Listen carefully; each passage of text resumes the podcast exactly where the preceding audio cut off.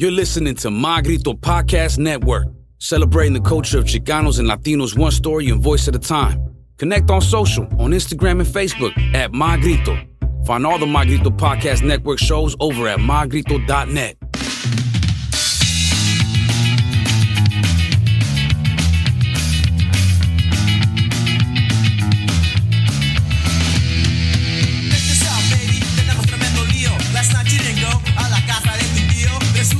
Ladies and gentlemen, thank you for tuning in for another episode of the Emo Brown, the saddest Mexican podcast. Brought to you by the wonderful people at Grasshopper.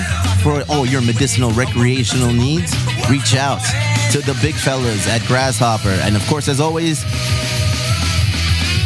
My Grito Industries.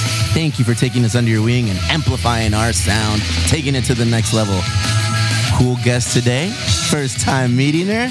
Gonna get to know her story, what her plans are for our fair city here in Chula Vista. Ladies and gentlemen, Miss Anita Encarnacion. There you are. Look at you. Yeah, thank you for having me. It's different when we're on the phone and then getting to know you and then kind of bringing you in and then kind of like rehashing, hey, we we talked about this last time. But now I'm like, actually, I see you. I can put a face to the name, to the voice, to the ideas, to the movement. Yeah. Zaneta, tell us a little bit about yourself. Yeah, well, I think you said that. I'm Zaneta Encarnacion. I am running for mayor of Chula Vista, Look which is, I you. think, why I'm here, right? Indeed, indeed. Anybody who wants to take a power position in our city, we want to make sure we, right. we talk to them and say, well, what's on your mind? Yeah. What's your plans with our city? Yeah, absolutely, absolutely. I um, have lived in Chula Vista since 2004, and um, I've actually listened to some of your past podcasts. Oh, nice. And so, um, And you still decided to come on. and, Out of and you. I did. Yeah. I'm shaking over here. But I'm here.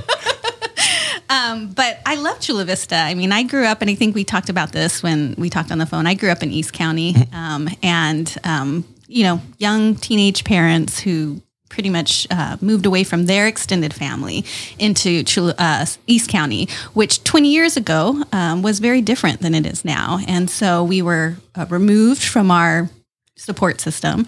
Um, and we were in a community that didn't look like us. Um, and um, there was very few folks in the community that actually did look different shades of us. And so we all kind of congregated together. But what that does is it, it gives you a feeling of disconnection For in sure. your community. Indeed. And my husband, who I um, married 23 years ago, um, he grew up in San Ysidro. And so when we got married, we moved down to South County, San Ysidro. And I just fell in love with all of South County um, because you get that connection Yeah. like, immediately. And I hear you talking about that in your past podcasts. Too. I, I, I'm my only experience obviously is here in South San Diego, like Chula Vista and Paradise Hills, and sometime in San Ysidro when my grandma would take care of us down there. But I see what you're saying about East County. Once upon a time, when our brewery was, you know, birthed, we we decided to take our talents to to Santee. That was the only spot that was available. So there was another brewery that kind of took us under their wing, finest made ales, and kind of showed us the ropes, kind of cut our teeth on how to brew commercially, taking our game from home brewing to the next level. But yeah, ultimately, I'm I'm from Chula Vista, and it's in that says a lot when you say you're from Chula Vista because down here things are different, you know. Yeah. So I wanted to make sure if I'm spending time, energy, focus, it was going to be in my own community. Fortunately, the brewery is like three blocks from my house. That's amazing. You know, so when you say you fell in love with the South County, I know, I know all about it. You know, I, I can't see myself going anywhere else. Anytime we go on vacation, I'm always like, oh, it's, this isn't like Chula Vista. My wife, my wife gets annoyed, like, dude, we're like in, we're, we're in Rome. I was like, I get it, but mm, I need a, nice, I need nice a burrito. Visit, right? but I'm always counting the days on coming back. So you moved down here 2004. Yeah, 2004 is I, we bought our home in Chula Vista. We uh, moved down to South County in 1998. You know, Mm-hmm. We're Filipino, and so when we got married, we moved in with our with his parents. It's kind of what you do to save up and, and purchase your own. That's home. weird. That sounds very Mexican. Hey, we're family, right? Indeed. Talked about that. Um, we bought a townhouse in San Ysidro, and then we ended up kind of like slowly moving our way into Chula Vista. But our life was in Chula Vista. Our friends were here, our church was here, everything was here, and so we kind of had the feeling like when we get to Chula Vista, like we know we made it. it's such a tight knit community. Yeah. Even San Ysidro, Yep. Paradise Hills, National City, Imperial Beach, all of these little communities that are here in South San Diego, Bonita, East Chula Vista, same thing. Like we used to live in East Chula Vista, and, and then the opportunity to move back to the west side. When we had kids, I was like, you know what? This would, I feel it would be better suited to raise our fam- our little family here on the west side. Everybody knows each other. There's front yards. You get to talk to people when they walk. Mary's our neighbor. You know, Miss Mayor Mary's been on here a few times. She walks by the house, so it's like there's that sort sense of communal. And I felt it on the east side of Chula Vista, but for me, it was more like you know, anchored down, root down here on the west side. Businesses are over here for us, so it just makes more sense. But that South County embraces that that mentality. So when South when County's family, right? I mean, whether you're in National City, San Ysidro, IB, you've gone to school with somebody, you've grown up with someone, you've been to a cousin's house of somebody, you you there's always like we talked about Kevin Bacon separation, you know, degree of separation where if you sit three people from Chula Vista down, yeah, after you rattle off two or three names, you're gonna be like, oh, okay, I I know that person. I mean, it, we're big. You know, I, I, I, I want to say maybe like 300,000 population, right? Roughly. almost, yeah. That's a big city. But I feel more often than not, people know it. It's, it's a small town in a big body city, you know, like, and it's, and it, I like that. I, I, I enjoy that. And when you work, I've worked regionally, Mm-hmm. right, for years, and and there is a feel, and anyone who comes into this community will, will tell you, who's not used to working here, will say there's something different about South County. Like people are so familiar. People hug, right? People kiss. well, pre-COVID. Pre-COVID, BC, before COVID. yeah, please don't be hugging and kissing people anymore. But um, you know, people they they connect to that. They know what we kind of take for granted when we live here is that there's just this feeling of family in South County, regardless of where you came from, because you know somebody and there's connections, there's shared lived ex- lived experiences. Um, it's it is what when I fell in love with it, it is what I wanted for my son because I didn't have that growing up, right? So when you when you have those experiences of what what I had growing up, and then you come into this beautiful community, and you're like, oh, like I'm, I feel a little completed here, right? I have a community. I ha- there are people who may not agree with each other, and you've you know probably been there yourself, but if you know they need help, this community comes together and they'll help, and and that's beautiful. That's not necessarily how it is in the region. It's um, can be much more transactional in Okay. relationships um, outside, but here. Um, you know your relationships are the most valuable um, um, aspect i think of life in chula vista So now you want to parlay these experiences and take it to the big screen. You want to, why run for mayor? oh my god Loaded question. that's such a loaded question um, and it's a good question so i've worked in this community for 20 years i moved here 2004 i worked for steve padilla the very first time i uh, moved in here he was mayor at the time and i was his constituent services manager which means i handled all the community issues community relations helped navigate um, questions It all landed on your desk, huh? Pretty much, yeah. um, and it was my very first time working for an elected official. Um, and so it was a learning experience, but I'll tell you, I fell in love at the first year of living in Chula Vista where I wanted to move, right? I then fell in love deeper, getting to know all the people, the different communities, the different needs. Um, and so from that experience, which was probably about, I think, a little less than two years, because he did not win re-election, and that's a whole nother podcast you should invite him for. He's been on here before, and he, we went down that rabbit hole. It was good, dude. Such a vast background for him, and all the things that he's done. He was in. He was a right? detective. He was. I was, oh, it's a good. You know what? I might have to bring him in again. Yeah, you should. You should totally do that. Um, He's got new goals too. yeah, he does. big goals. bigger than mine. um, but so I left that experience a little jaded on politics. With, in all honesty, and sounds like you know why. Um, but I fell in love with this community. I fell in love with local policy. I fell in love with the power that we as individual community members have when we have knowledge, really to affect change and, and create and make this community better. Right, just continuing making it better. So for the last twenty years, that's what I've done. I've been um, deeply involved in this community through philanthropic community. I love the fact that your foundation, because I've done the Chula Vista Community Foundation for many years. Nice. Um, and um, I've never thought about running for office. So, why are you running for mayor is really a good question that I got asked a lot early on. Even though people had asked me to run over the years. Um, but I'll tell you, I decided to run for mayor because I saw the uh, divisiveness this last four years. Um, and it's getting longer now and it hasn't gone away. We thought once, you know, a certain president left office, we, we, it'd be gone, but it's not. Um, what it did was it really, um, you know, stirred up all the darkness on the bottom of the pot that we have in this nation that kind of just started rising to the surface. It was always there, right? But now all of a sudden it's been empowered to come to the surface. There's a positive to that too. You know, sometimes you, you you need to uproot certain things and see exactly where what's going on, what Yeah. needs more attention, you know? the, the positive you're you hit it spot on the positive is you're never going to get rid of it Hmm? if you don't bring it to the surface and like dump it out of the pot right um, but i saw that right and i was getting frustrated um, i knew mary was terming out i was um, we saw it come into our community if you remember a couple years ago where mass resistance was a hate group that came in here in response to drag queen story time I do remember that. That was huge. huge For me, somebody, you know, I'm ignorant when it comes to these things. You know, I'm not very political. But when I saw that people were protesting this at the Chula Vista Library, you know, I sat down with my wife and we were like, why do you think people are protesting this? You know, like, would we have our kids go and join? And we're like, yeah. I mean, one thing I love about Chula Vista is that we're extremely diverse. yeah You know, once upon a time, I was in high school many, many, many years ago. Decades. I can say decades ago now. I was in high school, and we. I went to Bonita High School. I always seemed to pimp. I said, "Hey, Bonita Vista High School. we're geez. Barons." Um, we were voted most diverse school, like in, in, Southern California, and I want to oh, say wow. across the country. I was always brought up around different cultures, so I don't bat an eye when I see something that's different than what I know.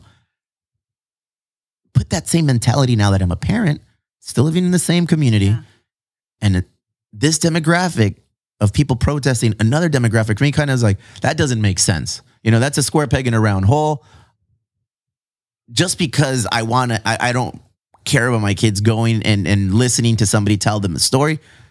Why should it bother somebody else? And if it bothers you, why do you feel so compelled to scream it from the rooftops and raise such a ruckus and and I guess kind of like disrupt what they're doing and what we're bringing forth? I don't know. To me, it just doesn't make sense. Wifey and I sat down. It's like I have no issue for them, and that's that's the issue that I always bring to every table, every conversation. Is like so long as it really doesn't impede the way I'm raising my child and the safety of my child. Well, and here's the thing: if you don't, what you, anyone's free to have any opinion Indeed. want, right? So Yes. if you don't if you have a strong opinion against it, then don't go. Yeah. Right? Like stay at home, keep your kids. No, but I have to tell you, Zaneta, I don't like it because of this, that, and then for me, that's where it's like the disconnect happens. Like, okay, I get Yeah. it. You know, I'm not gonna go knock on your door and preach something to you if that's not what you want to hear. And the same turn, I expect you not to do the same to me. Yeah. I'm not gonna be rude to you if you do. I'm just gonna say, oh, you know what, we're not interested. Oh, but it's the best Girl Scout cookie. Uh, you know what? I'm not. I'm not interested in this Girl Scout cookie. It, it was more than it. it Drag Queen Storytime became a tool Mm. because it really wasn't about Drag Queen Storytime. Um, if you were part of that, and I was, so I have a, a son who's transgender,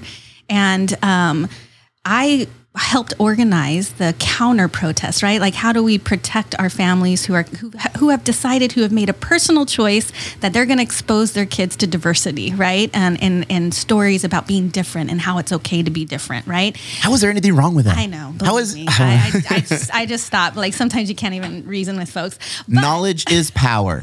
so knowledge is knowing your surroundings and everything that is involved in your surroundings, and that gives you a better platform from which to learn and process. I don't understand why people would view this as such a bad. Thing. I don't know if. Mary talked to you a little bit about what happened after that. No. right? That was its big thing. But then every Tuesday at council meeting, Mass Resistance would organize 20, 25 people at the council, and they have to listen because that's what, as elected leaders, you have to listen to the public. And, and it's not you have to, you get to, right? Yeah. You get to listen to everybody's opinion. I'm fortunate enough to have the opportunity to listen to everybody shit on me for the next 20, 30 minutes. Thank you. And you can't say anything back. and you can't say You got to take it like a champion. and and so there's there's and I'm a big respecter for like the public input process and and because I truly believe like even some of the most uh, saltiest voices right are needed right because there's there's perspective there Learning can learn opportunities. from. absolutely From a salty perspective, that's probably the best place to learn something new. Like, okay, whether it's how to approach that situation, how to take the positives from it, it's all right. I see where you're coming from. But when you're coming down to council with horrible pictures Mm. and you're calling whole groups of populations degenerates, um, pedophiles, um, and and um, tearing down their character, and particularly Mayor Salas and Steve Padilla um, because of his LGBT status. Um, that's when you know it wasn't really even about drag queen story time. It's about this larger, divisive, hateful narrative that we've seen flourish over the years. Um, and so that kind of probably back to your original question why did I decide to run for mayor? I think that might have been one of the cherry on top for Okay. me, where I'm like, first of all, this is our community, it's not who we are. Uh, the fact that we have council members on the, the dais that pandered a little bit to them and, and didn't call people out um, and didn't say, hey, you don't have to believe or agree, but what you're saying is inappropriate. We represent every member of our community, every member. That means all of the people that you're attacking, there are constituents, right? Because we have transgender people and LGBT people here in Chula Vista. So I think from a personal kind of visceral point, I, I think I it was like the straw that broke the camel's back, and I'm like, okay, I'm either going to be angry about this. Or I'm going to step up and do something that I'm capable of doing, um, that I'm in a perfect position to do, but I'm uncomfortable doing it. And it's going to ask a lot of sacrifice of me. Um, and I think we all will reach that point at some point. It may not be politics, it may be something else where we're at this crossroads to say we know what the right thing to do is. But am I willing to um, put some skin in the game? Am I really to step out of my comfort zone? Don't just talk about it, be of about the larger, it. Yeah. like like this larger uh, value that I have. And I think I reached that tipping point that year, um, and that was right before we got locked down for COVID as well. Um, so my family and I, my son and my husband, sat down, and when Mary had been asking me to run How long have you been, been approached to throw your hat into the ring? so much over there. Why do you think that is? Because people see i do it. I ask people to run all the time because you see people who are um, passionate about their community. You see people who are effective at um, working with groups. You see people doing good things in the community and you're like hey you should run for office. We need people like you in leadership. And typically the uh, response which my response was for so many years is hell no No, no, for sure. like why the hell would i want to do that like i'm having fun out here i'm being effective out here we're doing incredible amazing things why the hell would i want to jump into a campaign and subject politics? yourself, subject your family, you know, because it's not one of those decisions like in I just finished watching the the ser- Netflix series Succession where the older Oh, yeah. brother just all of a sudden says, I'm going to run for president, and that's his new goal. I'm assuming that's not how it happened with you. You probably had to have many sit downs. Hey guys, this is what I'm planning on doing, and this is the positives, and this could be the negative uh, feedback that we get as a family. That's exactly what we did. We had that whole year. What a tough conversation to have. Uh, we didn't tell anyone. Mm-hmm. I I was even thinking about it because one of the things being involved in this community and having to work with elected officials, like having to like um, kind of go in and out of different spaces to be effective. Um, I know exactly what campaigns can be like, and so what I didn't want is I didn't want the noise of people knowing I was thinking of running for mayor to really interfere with uh, making a real sound decision that was right for me and my family.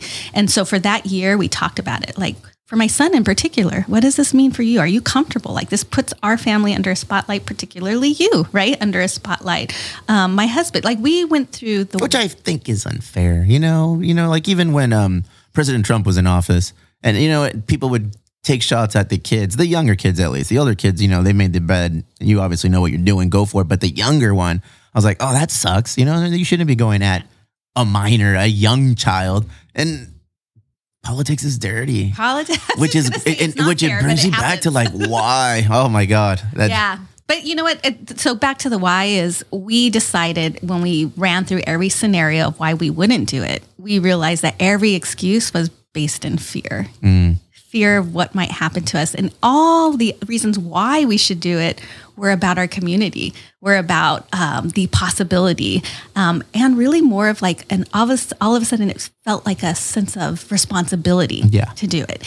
Um, so once I made that decision, I, I think I said earlier, like once I made the decision, I'm like in it. right? all in, yeah, all in. for sure. Um, I don't have any doubts. Um, I know um, this community really well. I love this community. I have the professional experience in executive leadership. Um, I've worked in politics. I've worked in policy. I've worked in community, um, and I've worked across community, right, in those different spaces. And I've learned which is important. Oh my God! You, It's very important. People think the mayor is going to do it all. Well, no, the mayor has to be able to work with her council. Uh, the mayor is going to have to be able to work with our business leaders. We're going to need to work with our advocates. We're going to need to work with everybody, right, to move the city forward.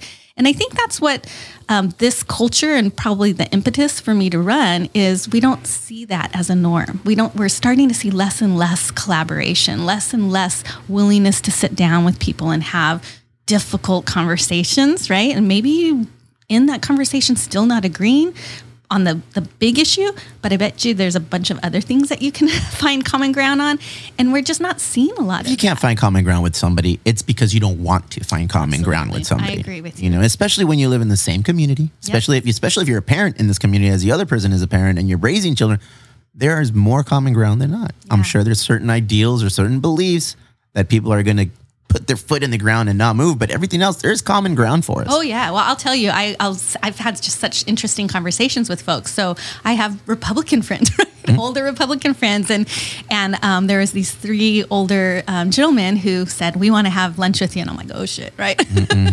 and um, they said, you know, you're a social issue candidate, and we need to know you're more than just that. And so I listened, right? Instead of getting mad and getting defensive and like trying to, you know, state my case why social issues are so important, especially here in Chula Vista, um, I listened and then I told them yes, right? Um, and particularly for my son, I will go down fighting um, till the day I die to make sure that he lives in a community where he's safe and he feels welcomed.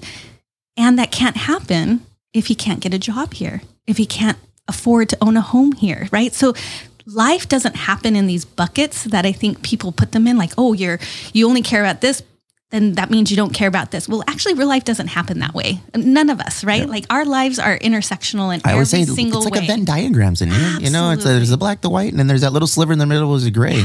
It's it's unhealthy to be in just the black or just the white. You have to find you have to tip your toes into into the gray because I feel like that's where all of us as a majority pretty much live. that is our life. That's life. Yeah. that's human nature. That's life. And um, and so that's that really is the crux of why I'm running. Is I want to make sure that that stays here in Chula Vista.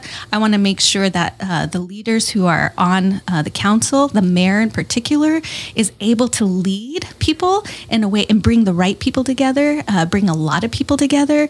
I think our community, and I've heard it over the years, and you know, every time I've participated in a little venting about man, they don't even know what's going on out here, you Yeah. know? And and I know that, right? And so I um I'm excited about the ability to be intentional in bringing our community voices to City Hall. Um, if anything um, that I've learned in the 20 years that I've worked in this community is the community has the answers to a lot of the issues that we're facing. We need to create space for them, right? We need to Very create space for educated community. voices. Absolutely. Yeah. And we're losing out on a lot of that intellectual capital because we're not finding ways to create space for people to come in. I mean, come on, going to a meeting at six o'clock and you know two or three hours after spending a whole day that's not like we know we can do things differently now especially with after covid Miss Mary came out here and said, I'm backing Zaneta. Zaneta for Chula Vista. That's quite an accolade to have, you know, especially our present mayor coming out and supporting you and and and throwing your hat into the ring and saying, I'm all in with her. I'm sure it comes with its own set of positive and its own set of negatives. yeah How has the process been for you since you and your and your family decided that, you know what, it's time to take this leap and run for mayor of Chula Vista? Yeah, I think once you step into this space, any leadership space, um, you're not going to make everyone happy. Um, people are going to have a ton of opinions on what you should do and what you shouldn't do, what was right to say and what wasn't right to say. And then you add the layer of politics to it. And it becomes, I like, I like to, uh, and I've said this before, and I don't know, this may not be the right thing to say, but I'm going to say it. It, it kind of turns into like a high school dynamic, right? Where there's cliques, right? Parties and, and different cliques within the parties. And so it's like navigating. Are you saying politics is clicky? I, I'm not even gonna lie, it is. Um, and so it's like navigating all of that. But I think that's that's part of leadership. I'm not gonna complain about it. Uh, I jumped in full force. Anybody as a leader, you know, as an owner, uh, uh, you are responsible for people. You're responsible for this business, um, and you're tasked with making tough decisions that ultimately you're accountable for.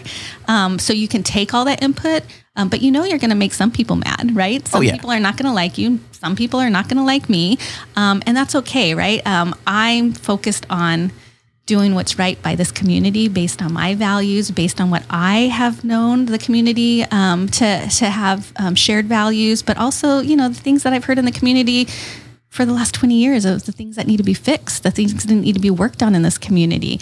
Um, that's part of leadership. So yeah, I mean, certainly Mary's support has been incredible. People love Mary. Uh, Mary's like I said, like the original OG Chula Vista. Um, and I'm I'm excited for her that she's going to be able to finally retire. Uh, she's looking forward to it. oh my God, she's Yeah, like anytime I talk, yeah, for sure. Good for her. I Yeah. mean, it, it's been a long career in politics. You know, it obviously didn't start here in, in, in Chula Vista. She's done many things. and it's public service. Public right? service, Public service. correct. Like I mean, there's this is no joke. It's it's it's tough, but um, yeah. So I love having her. I'm proud to have her support. I have the support of Minnie, actually, Supervisor Vargas. You know that she's been um, doing some incredible work in our community. Uh, Senate Pro Tem uh, Toni Atkins. Um, I have actually have a lot of um, endorsements, and you can find out at zanetaforchulavista.com. Very nice, smooth, like you've done you this before. Um, but I have a lot, and I'm proud because I I've never been involved in party politics before, and I was telling my husband the other day it's incredible um, because it, I never I've never done this work thinking like oh I better document it because I'm going to use this for when I run for office, right? So I've never thought about any of my work in the sense of how it would benefit me, and this process has been really affirming to me to be like oh my gosh wow, I have done all this work in the community that I've never really um, measured, right? Sometimes it's cool to take a step back and see what you've done. Totally cool. It's totally cool. So that, I've had some fun with that. But What's what's party politics? You dropped that one on me pretty quickly. I was like, whoa, I've never even heard of that. What- party politics, Yeah, like, um, ¿qué es eso? uh, yeah, um, like Republican Democratic Party. Uh-huh. Okay. So like if you're involved in party politics, you're involved in, you know, um, party clubs, the endorsement process. I've certainly um, been a Democrat my entire life. I love walking precincts for candidates that I support because I love going into different communities that I don't live in and trying to imagine like what would it be like to live in this community. Um, but I've never been involved in that mechanism, right? Um, eh, other than supporting candidates that I like. Um, From the outside looking in, wouldn't it be, I don't know, more, a little bit more suited for the job to be meld within the the, the parties instead of, you know, because I, I, I hear a lot of politicians that I've talked to or city leaders that have come in and it's like, well, I'm Democrat or, or I'm Republican and I don't want to even know what so and so and I don't even want to think about it. It's like, it just seems like it'd be a little bit more Oh, well rounded if there was like working within the groups, you know? Yeah, I'll tell you. I, you know, when you're not involved, like party politics is kind of a term that Mm-hmm. people don't know if they're unless they're involved, right? Um, it, I've so enjoyed getting involved in these clubs and in the Democratic Party here because it's um, people that are anchored in the same values um, that I have, and there's so many, di- there's so much diversity. It's like any organization because it's an organization, right? So it's like any organization, you're going to have different ideas on how to do. You might have the same values, but there's going to be diversity in how we get to those values.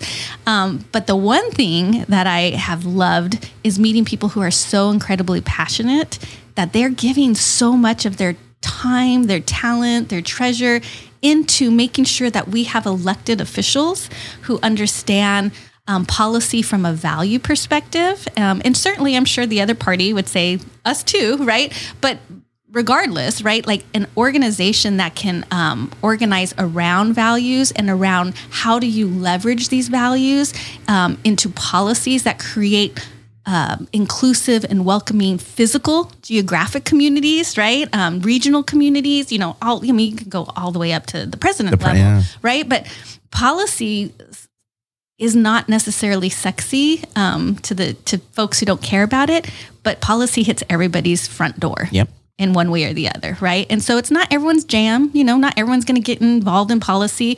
Um, so I'm incredibly thankful for those in the party now that I've like actually have learned and understand how that organization work, who spend the time and the the effort and their own personal, you know, capital uh, to be able to make sure that people like me who weren't involved had representatives who were thinking of my best interest and my son's best interest and my neighbor's best interest at heart. And and now I'm actually I'm there. You're the one. I'm the one. It seems like in your, your career, you've been groomed to, be the one right now. You know, like all of these past 20 years working with Mr. Padilla and then just kind of being involved in different committees and being part of the nonprofit and your organization for Chula Vista.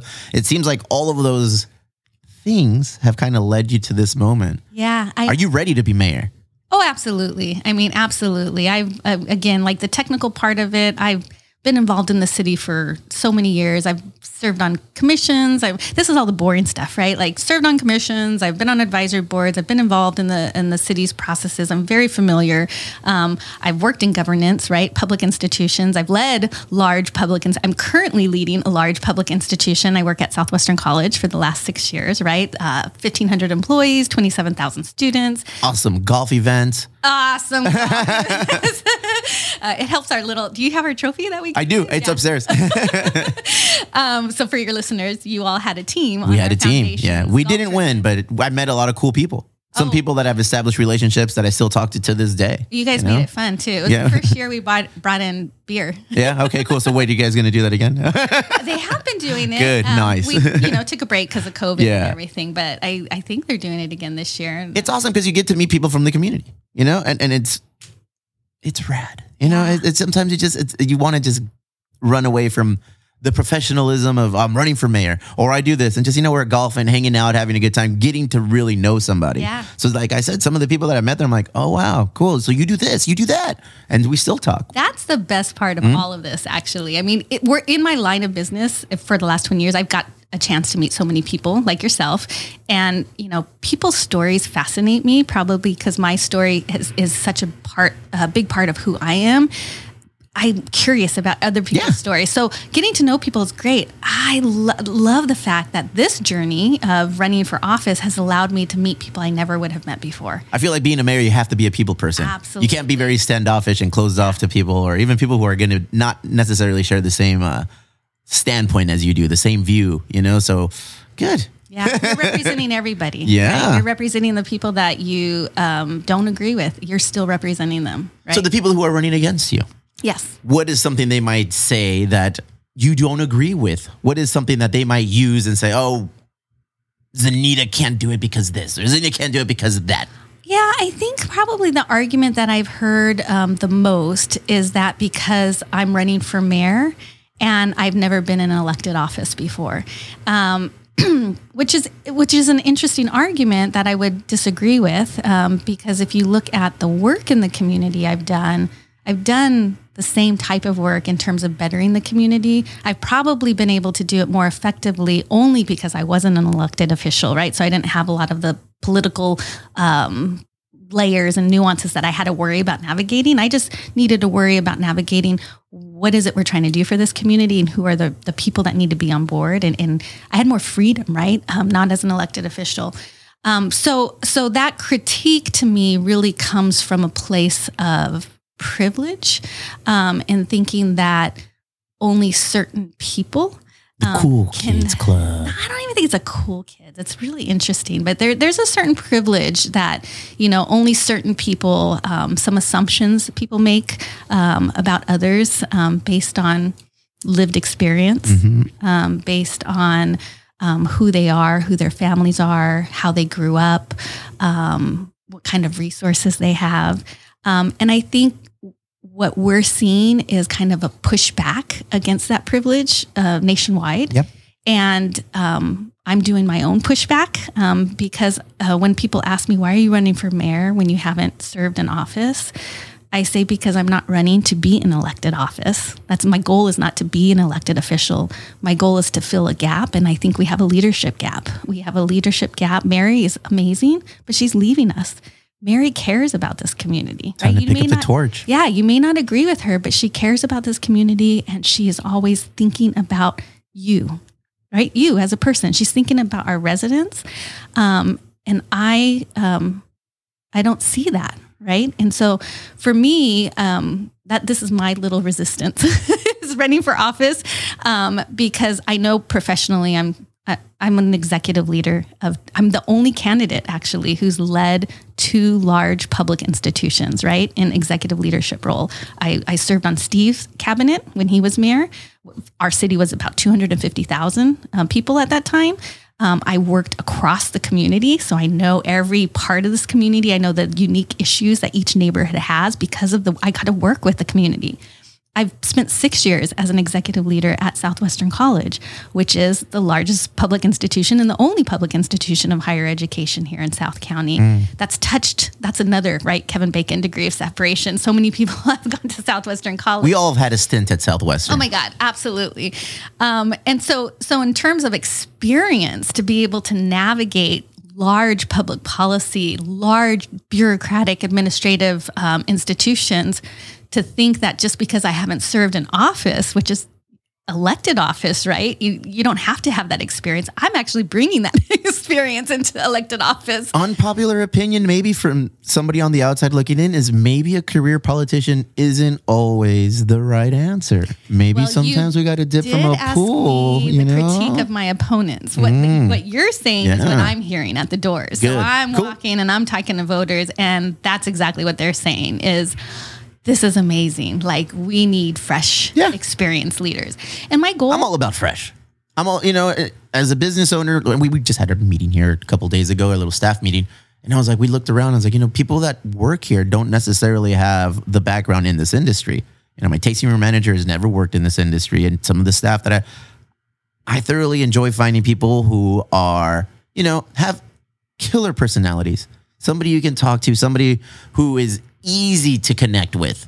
I feel like that is a better building block for what we're doing here than finding somebody who's been in that role. Because I mean, I almost want to have somebody come in here, fresh face, and not knowing what's going on, and they kind of learn what we're doing and Yeah. then take it from there. Yeah. You know, I don't want to bring somebody who's been in, in, in an industry for over 20 years and then be like, okay, this is what I want to do. There might be a little bit of reluctancy to kind of change, and, and, and there's some negative pushback. So for me, when I say like maybe a career politician isn't the answer, like, Yeah. I'm not the only one that'll share that view, apparently. Yeah, you're not. I'm hearing it a lot, but you're right. You know, it's something that I think you as a business owner um, recognize. Like you can teach people the technical stuff, right? You can teach them how to do things. Um, you can't teach their character them how to be a certain character or have a certain value or a certain um, interpersal skills. And if you do, it might come off a little too coached, a little Right? too like forced, a little like, oh, this is not genuine. Yeah. You know? so the great thing in the the reception is, you know, I I do bring that those technical and professional experiences, and I can I'm I'm in it for the community, and people know that. People know that not just because I'm meeting them for the first time and I'm telling my story and I'm telling them why I want to be mayor, but people know it in this community because I've been working with them for the last 20 years on good things um, for this community that cross any kind of like uh, party line or ideology. It really centers and uh, all my work is centered on what is what is right for this community. What can we do together to make this place better? So I love that you have a foundation and you do scholarships, right? So Yeah. I've raised money for scholarships. I've I've served on a board to make sure that we have subsidized childcare for low income families.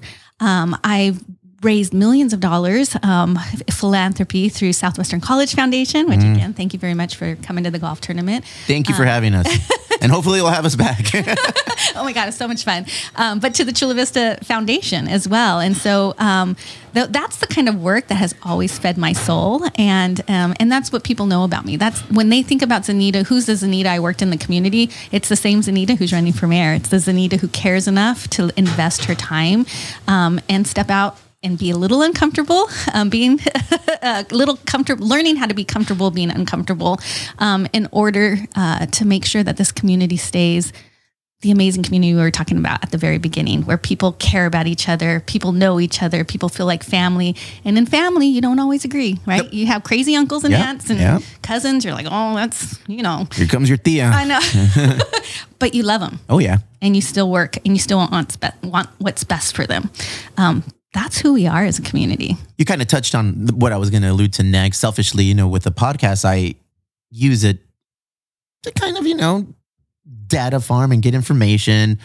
I, I I- I've been open that I don't really know who to vote for. So it's like my vote is on the table. Yeah. you know and i wanted to use the podcast as a means to kind of have the candidates sit down and i reached out to my guy caesar and caesar said you know what then let's let's talk to zaneta Yeah. and then I, i've talked to jill and she says i'll, I'll come on there Yeah. so I w- my plan is to have all of the, the front runners people who who are going to have an opportunity to call themselves mayor of chula vista to come on here and kind of like hey woo me. You know. That's awesome. so uh, on that being said, you kind of touch it. Why should I vote for you? Yeah, You know, yeah. why should I vote for Zaneta? Yeah. Well, I think you're going to hear probably most of the candidates have some of the same priorities because it's the same community, right? So we need to make sure that we have economic development and recovery post COVID, right? Uh, we need to do it a little better than we haven't before because we have all these great new um, developments coming up from the Bayfront.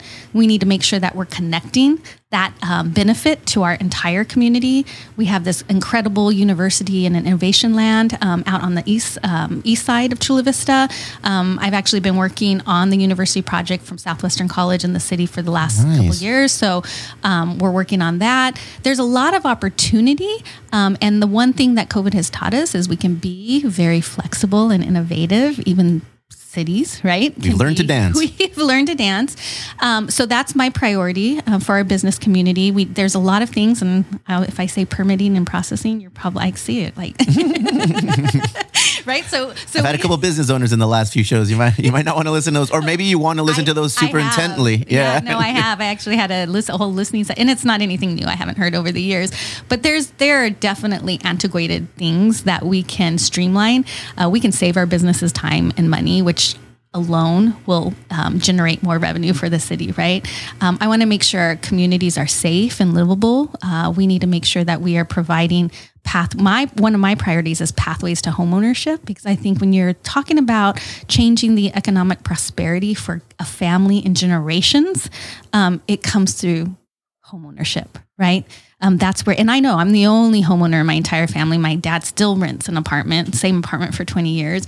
Um, but I know the asset that that has provided for my family, not just my family, but all the cousins and nephews and nieces who've come to live with us to get on their feet, uh, the family gatherings that we host because we have that space. It's our space to offer.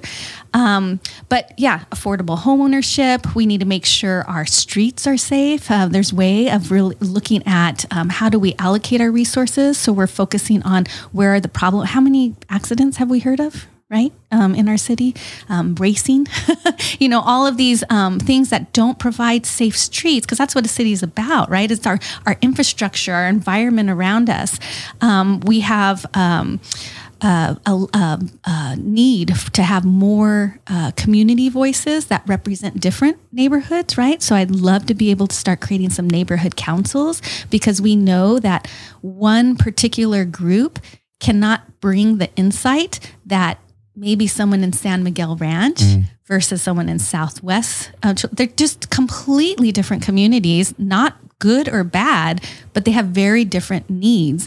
And so we need to be able to have bring city hall to each of those communities and say these are the decisions we're thinking about that are in your community Is that a difficult task to bridge the gap between two uh, demographics that are completely different? Like you pinned San Miguel Ranch and Southwest. Are, is that a difficult bridge to gap? Well, you're never going to bridge it, right? Because they're two different communities. There's originally no bridge to say what what is in common uh, in terms of like this is your need and this is our need. The shared need is people want to feel safe Nice. wherever they live, right? They want to be able to, you know, um, comfortably live. And I say comfortably, meaning they should have food, right? They should have access to resources.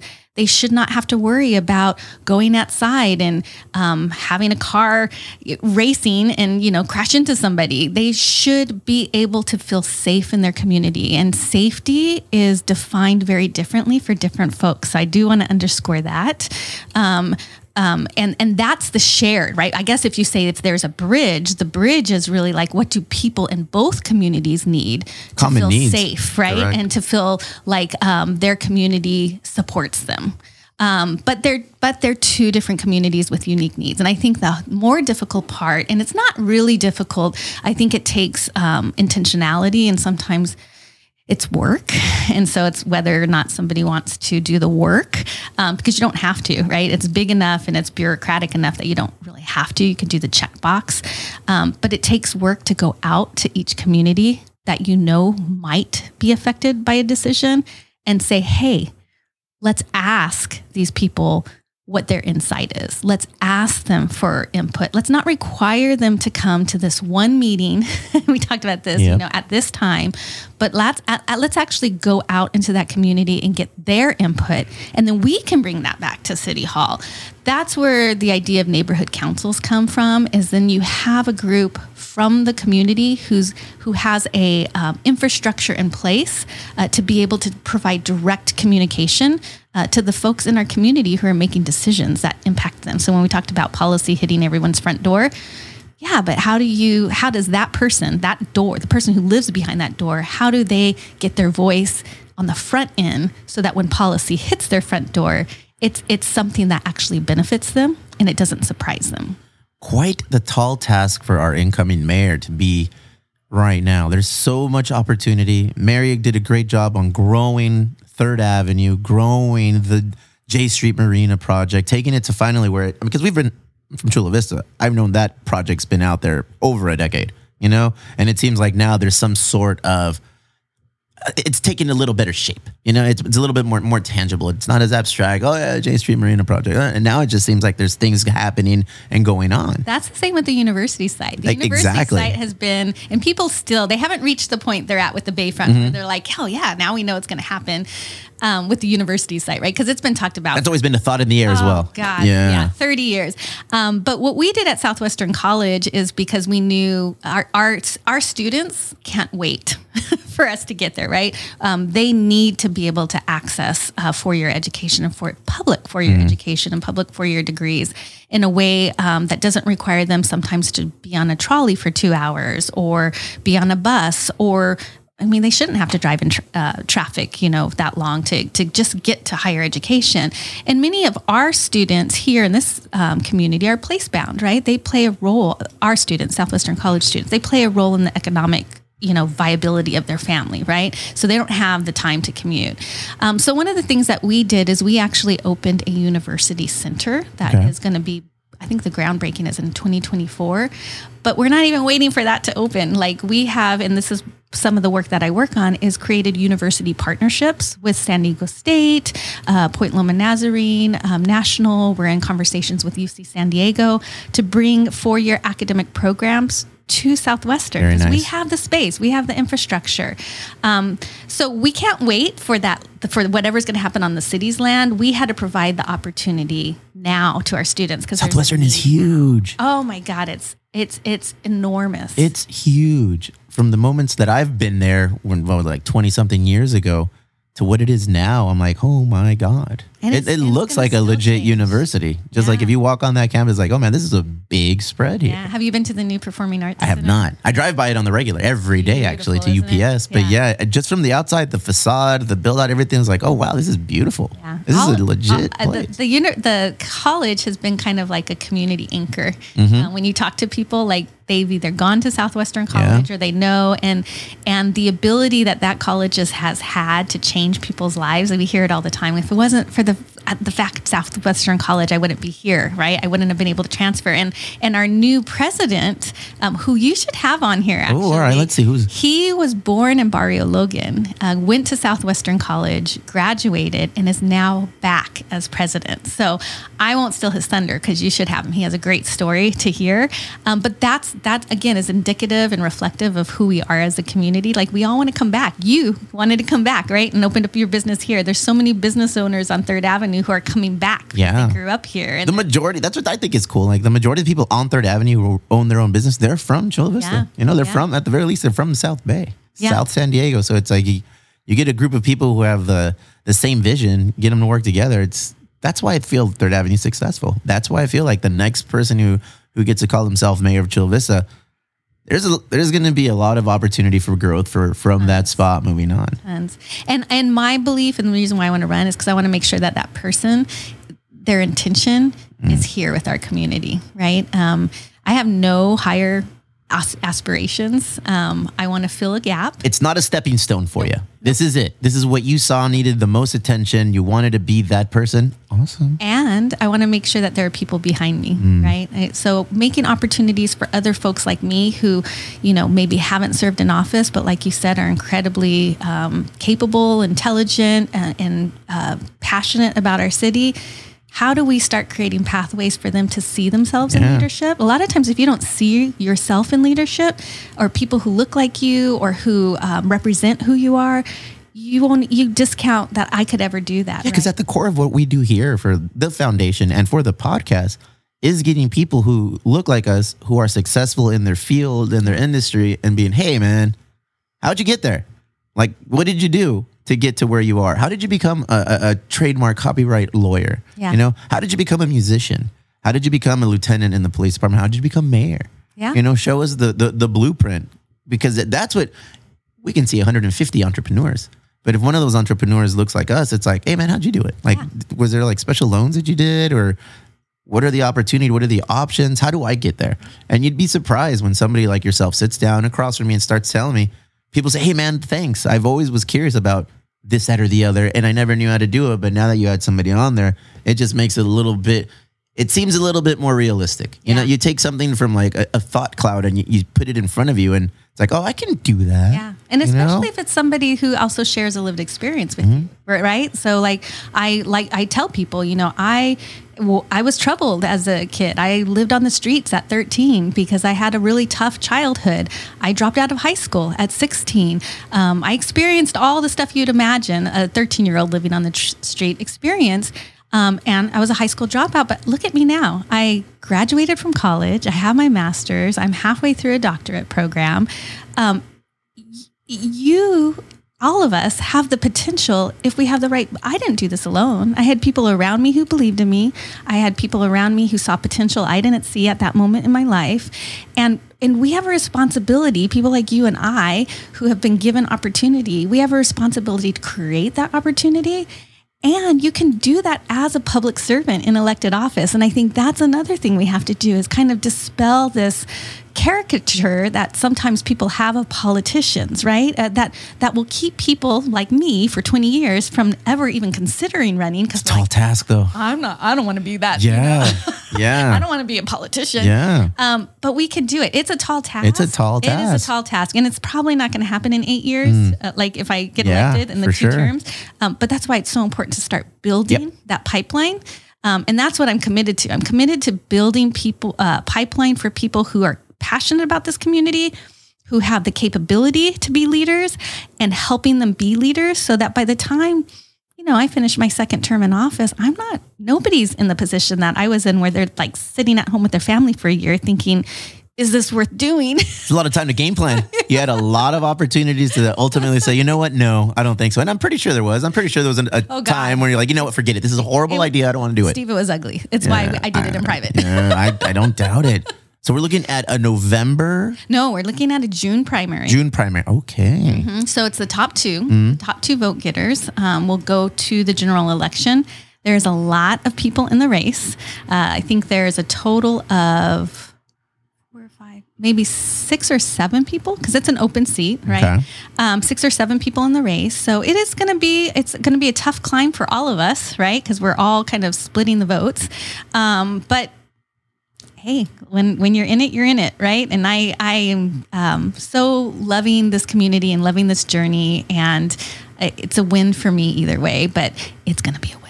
Nice. ultimately, you know, excluding yourself, who do you see at the top three people ultimately progressing in past the primaries? Yeah, you know, I think um, so. This is where it gets a little bit more partisan, Mm-hmm, right? Because these are nonpartisan, so it's not supposed to be partisan. Because seriously, like whether you're Republican or Democrat, if there's a pothole on your street, you're going to be pissed off. and Yeah, say, for sure. Fix this pothole. um, but That's not a Republican or a Democratic No, issue. That's no, a my tires are going to get screwed up issue. exactly. Um, but when it comes to voting, there's a whole science behind it. And so I get it. So we do only have one Republican who is in the race. So uh, I would imagine he's going to get one of the top two slots, right? Okay. Because even though it's nonpartisan, um, people are voting more partisan than ever, right? I mean, that's kind of the divisiveness, That's where it is, that yeah. we see. Um, and then there's I don't know, five or six of us um, who are Democrats. Um, and so I think it, it the second spot spot will be one of us. I think it'll be me. Mm-hmm. Um, if you talk to anyone else, they'll probably say they think it'll be them.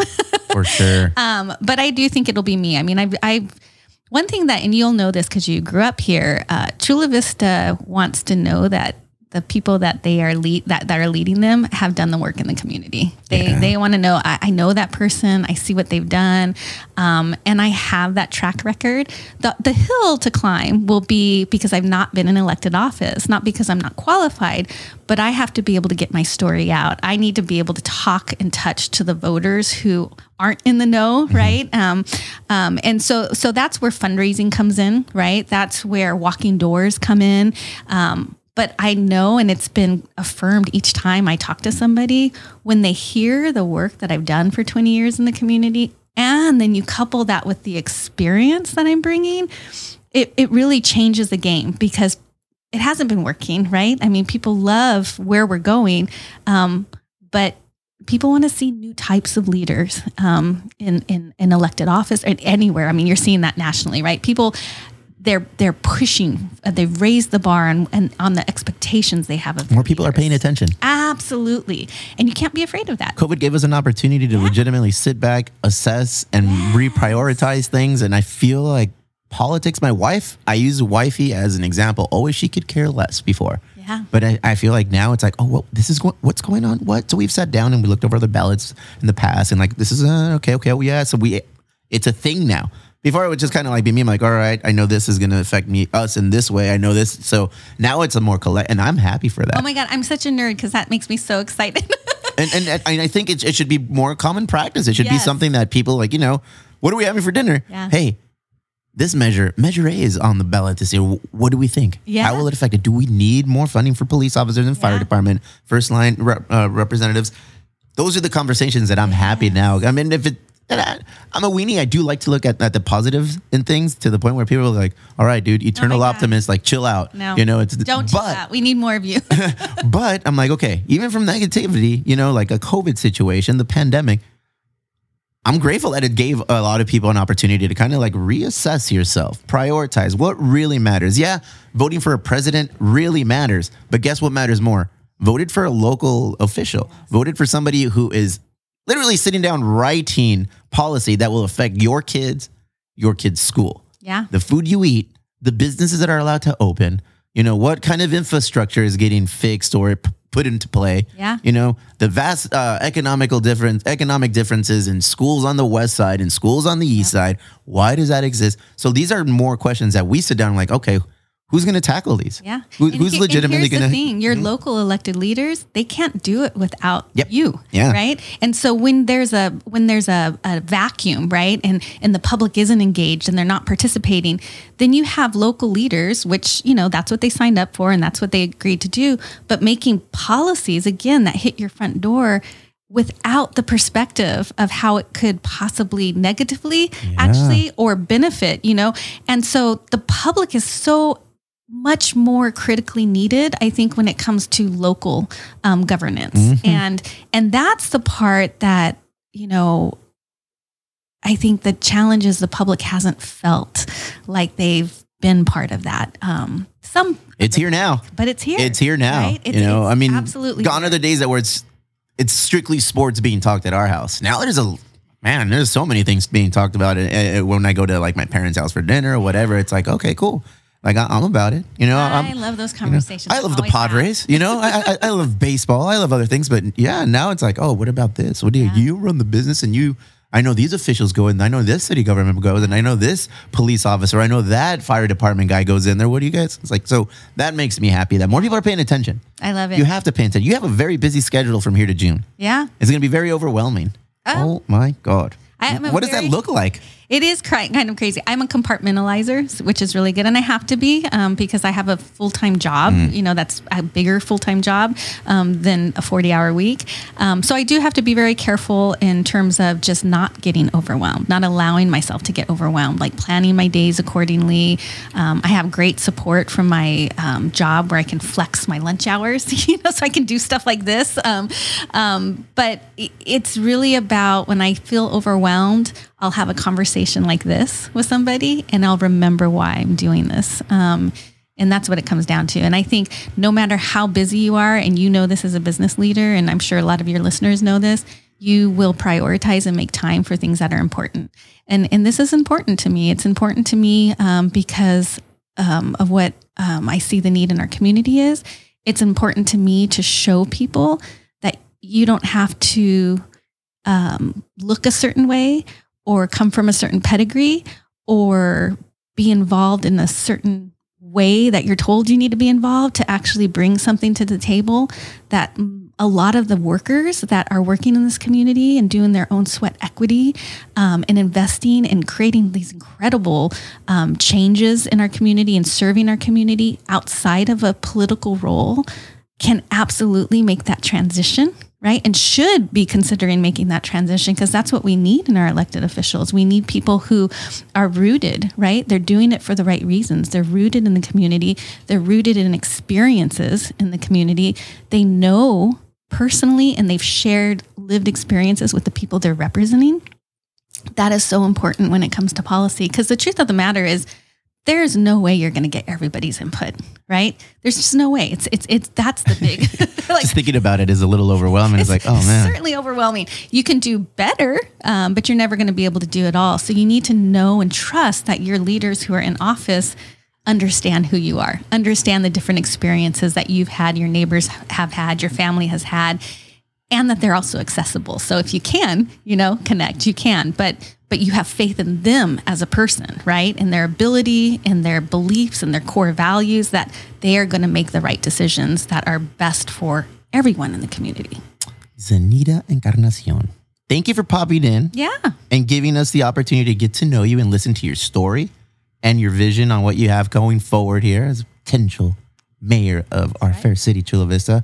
I look forward for the few months that come up ahead. Oh, I want to see what happens. I want to see how this this whole tale unfolds itself. Oh, my we'll be paying close attention here. It'll be an adventure for You sure. know what? Some of my business friends, you know, they, they ask me, it's like, oh man, you're going to have this person on? You're going to have that person on? Are you going to have this person on? It's like, I'm going to have anybody who's willing to come on here and talk about why they want to be mayor. This is an open platform for all of them.